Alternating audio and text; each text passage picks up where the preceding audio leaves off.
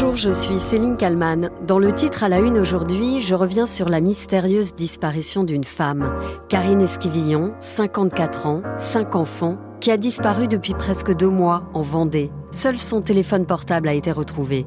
Le père de ses trois derniers enfants parle de départ volontaire.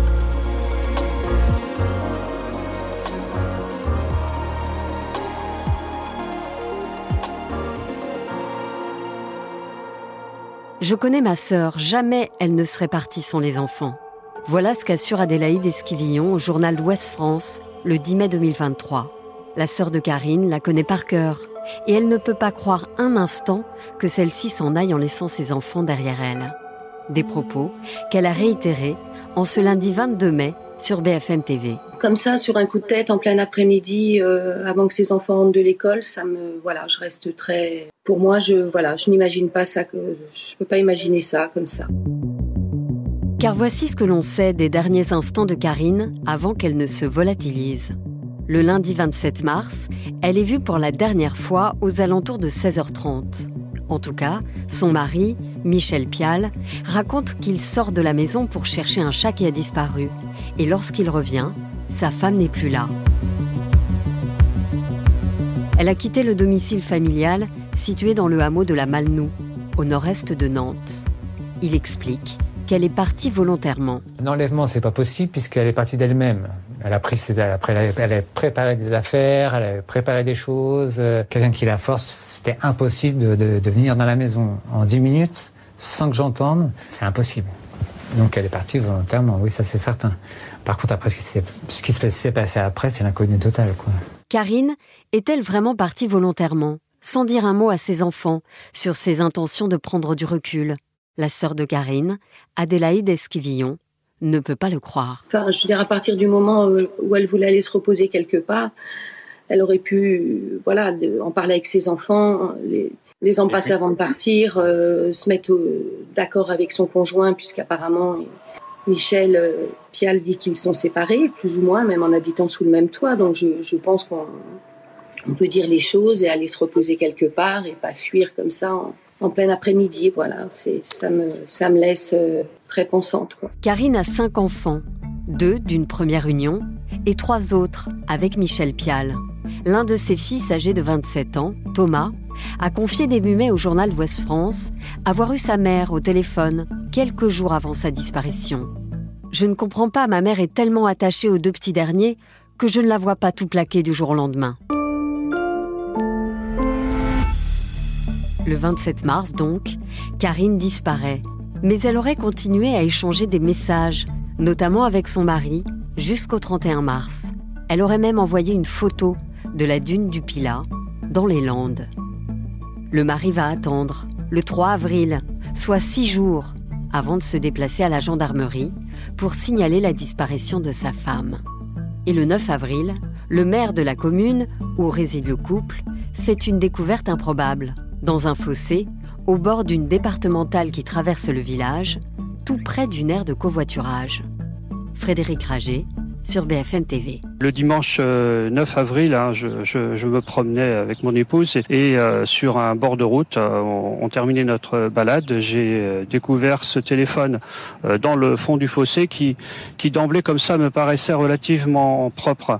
dans un premier temps, on a pensé qu'il y avait que, le, petit, enfin je dire la petite couverture du téléphone, mais en le prenant, il était bien à l'intérieur. Et là, on trouve un téléphone qui est parfaitement propre, sec et euh, qui s'allume. Hein. J'appuie sur le côté, euh, il, il s'allume, il est verrouillé évidemment. Le téléphone semble donc en parfait état et il est parfaitement sec. Il est aussi donc peu probable qu'il ait été jeté dans le fossé la veille. Un autre élément troublant interpelle le maire, c'est qu'il n'y a pas de carte SIM. En fond d'écran apparaît la photo d'une des filles du couple de Karine et Michel. Le maire la reconnaît car elle a été à l'école avec ses enfants. Il décide donc de finir sa marche et de ramener le téléphone à ses propriétaires. mais il n'y a personne à la maison. Donc je suis allé voir les voisins euh, d'en face qui, avec qui je pense qu'il entretenait un peu de, de relations pour leur demander s'ils euh, savaient où il était ou, ou si euh, pouvaient me donner ses coordonnées. Donc je leur ai expliqué que j'avais trouvé ce téléphone et que il fallait que je lui rende. Donc ils l'ont ils l'ont appelé, me l'ont passé et là Monsieur Pial me fait me dit effectivement ça doit être le téléphone de ma femme et il me dit elle a quitté elle a quitté le domicile il y a quelques semaines. J'ai mis quitté quitté le domicile euh, comment ça euh, Il m'a dit bah, elle a fait un, abandon de foyer. Michel Pial lui explique alors qu'il a signalé cet abandon de foyer quelques jours plus tôt. Le maire, Frédéric Rager, dépose alors le téléphone portable dans la boîte aux lettres et prévient les gendarmes de sa trouvaille.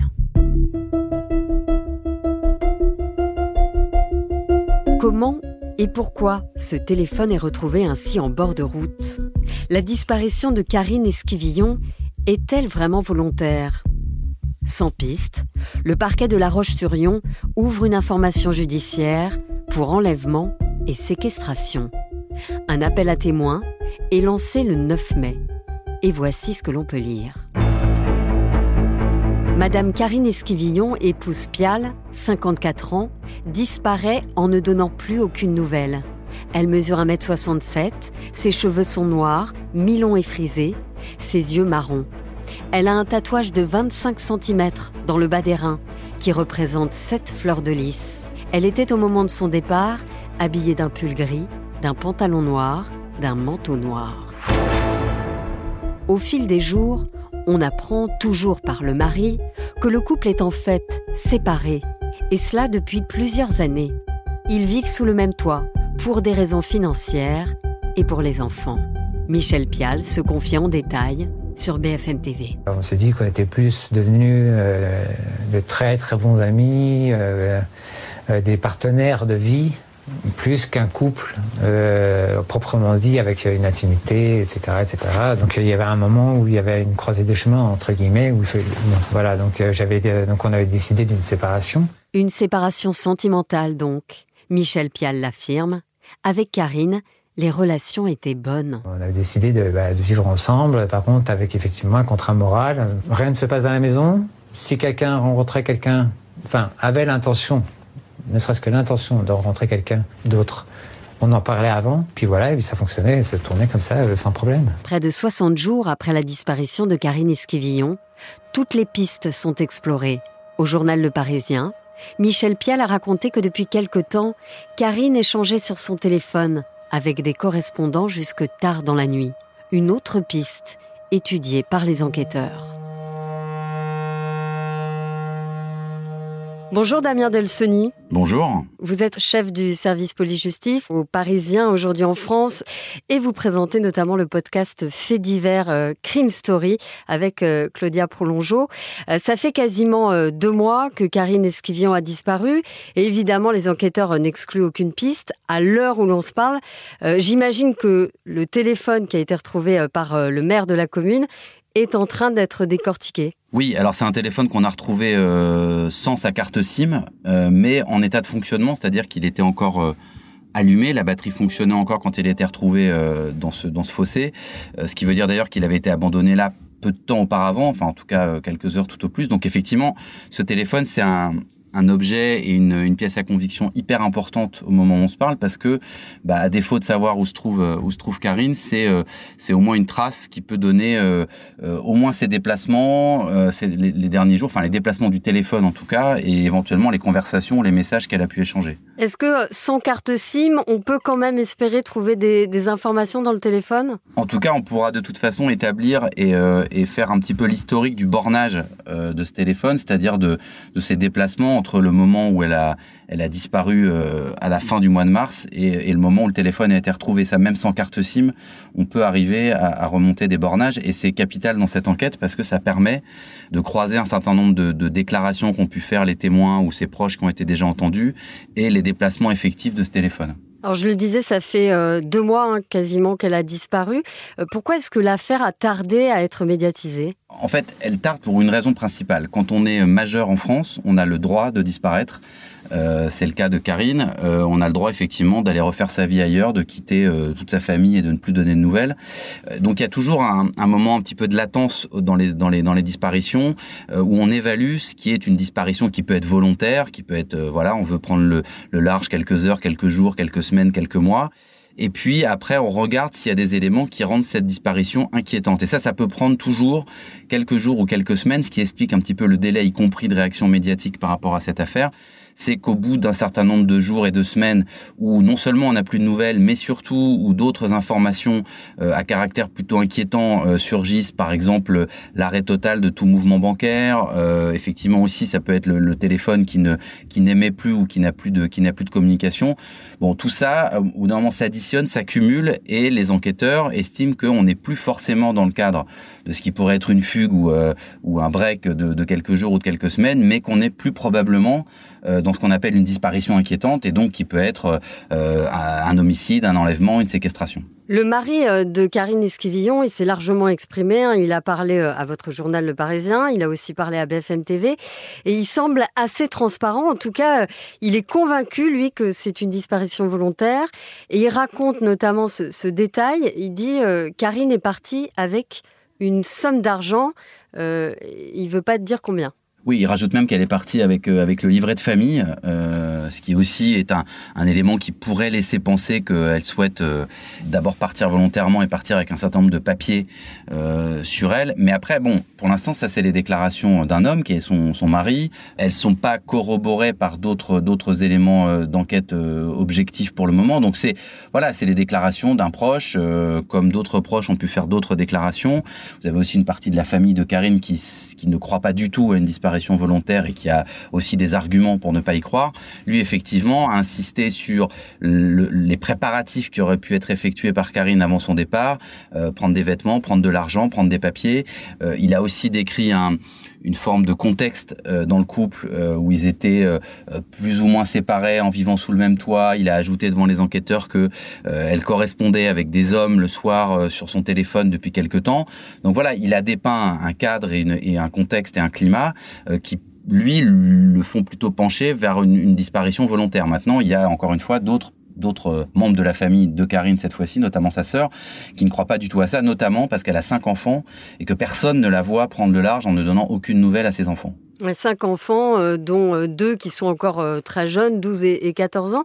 Dans cette histoire, ce qui est assez troublant aussi, c'est que, bah, vous l'avez dit, pour l'instant, il y a, a presque qu'une seule version, c'est celle du mari. C'est d'ailleurs lui, le dernier, à l'avoir vue. Alors c'est le dernier qui l'a vu, effectivement, c'est aussi celui qui signale sa disparition. Alors il la signale relativement tardivement, on pourrait dire, parce qu'elle elle disparaît euh, le 27 mars et il ne signale sa disparition que qu'une semaine, huit jours après, ce qui peut paraître un délai relativement long.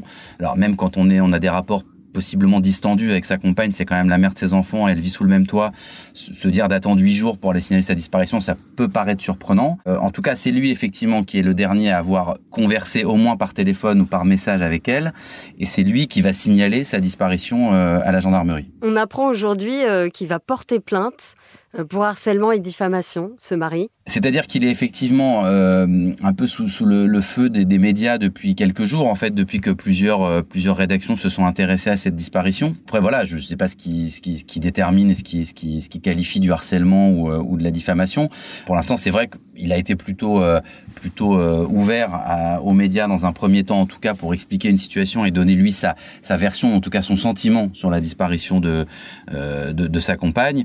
voilà, Maintenant, si effectivement il estime qu'il y a trop de, trop de pression autour de lui et des versions et, ou, des, ou des, hypothèses qui peuvent être formulées, euh, bon, bah, ça, le regarde, j'ai envie de dire. Vous qui avez euh, l'habitude de, raconter euh, ces histoires, ces faits divers, euh, est-ce que celui-là en particulier, euh, euh, vous vous dites l'issue va être rapide, ça va prendre du temps Est-ce que finalement tout le monde espère que Karine va donner de ses nouvelles et c'est pour ça d'ailleurs qu'on en parle peut-être tous en ce moment? Moi, par expérience, je, sais toujours que les, pronostics en la matière, c'est toujours très risqué, très compliqué, que les affaires peuvent parfois se ressembler et en même temps garder euh, chacune leur, euh, euh, particularité et parfois des dénouements très surprenants.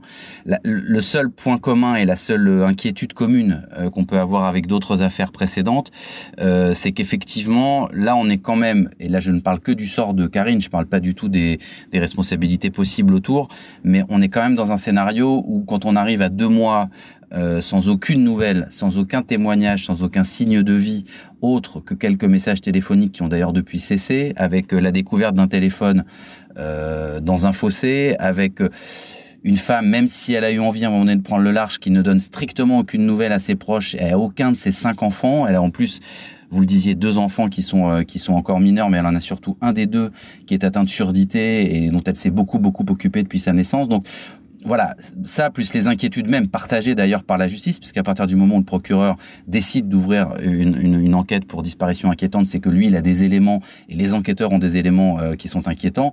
Voilà, le sort de Karine, malheureusement, euh, il est, euh, il est plutôt, il est plutôt sombre à ce moment-là. Après, sur le scénario exact de ce qui lui est arrivé, les personnes impliquées, on peut avoir des idées, on peut avoir des hypothèses. Les enquêteurs en ont encore plusieurs, ils ont encore plusieurs portes ouvertes, et c'est au fur et à mesure de, l'avancée de ces, de ces hypothèses qui euh, qui vont trancher à un moment donné. Je suis pas, à, titre personnel, sûr que ça, prenne beaucoup de temps, mais l'objectif, c'est quand même d'abord de, la retrouver si possible. Évidemment, de la retrouver vivante toujours. Et en tout cas, si on la retrouve pas vivante ou si on ne la retrouve pas du tout, euh, c'est de savoir bah, qui l'a fait disparaître. Ce qui est assez euh, troublant aussi, je trouve, dans cette histoire, elle me fait penser à, à l'affaire Delphine Jubilard, qui elle aussi disparaît comme ça du jour au lendemain, qui elle aussi avait des enfants en bas âge et dont les proches pensent aussi que jamais elle n'aurait pu partir sans ses enfants. Oui, parce que la, première réaction qu'on a, c'est une réaction de presque de bon sens, c'est-à-dire que on a deux femmes, effectivement, si on compare avec Delphine Jubilard, qui sont des euh, des femmes qui sont insérées, qui, qui travaillent, euh, qui élèvent leurs enfants et qui sont plutôt proches de leurs enfants, avec des enfants plutôt jeunes. Et effectivement, de, but en blanc, euh, le bon sens nous nous fait dire que c'est pas possible, quand on est une femme et une mère de famille, de disparaître en abandonnant quelque part ses enfants derrière soi et de ne plus donner aucun signe de vie. Bon, il y a plein d'histoires aussi qui démontrent que bah, il y a des gens qui, euh, y compris des mères de famille, y compris des femmes, qui, euh, pour des raisons à un moment de euh, psychologique ou de ou quasi de burn-out, ont pris des décisions très lourdes de, de, partir volontairement pour se couper du quotidien dans lequel elles vivaient, pour se couper de leur passé. Ça existe, ça s'est déjà vu. Donc c'est une hypothèse qui est toujours qui est toujours qui est toujours probable. Mais évidemment, le, le, le fait d'avoir de, l'affaire Jubilard ou d'autres en tête nous porte aussi sur l'autre versant, c'est-à-dire de dire bah forcément, euh, si elle a disparu, ça n'est forcément pas de son plein gré, et donc il faut chercher euh, le ou les responsables de, sa disparition. Bah, je vous remercie beaucoup, Damien euh, Delseny, d'avoir répondu à mes questions pour le titre à la une. Je vous en prie. Merci à Sophie Perwaguet pour le montage de cet épisode et merci à vous euh, de l'avoir écouté. N'oubliez pas que vous pouvez vous abonner au titre à la une pour ne rater aucun numéro. Je vous donne rendez-vous demain pour un nouveau titre à la une.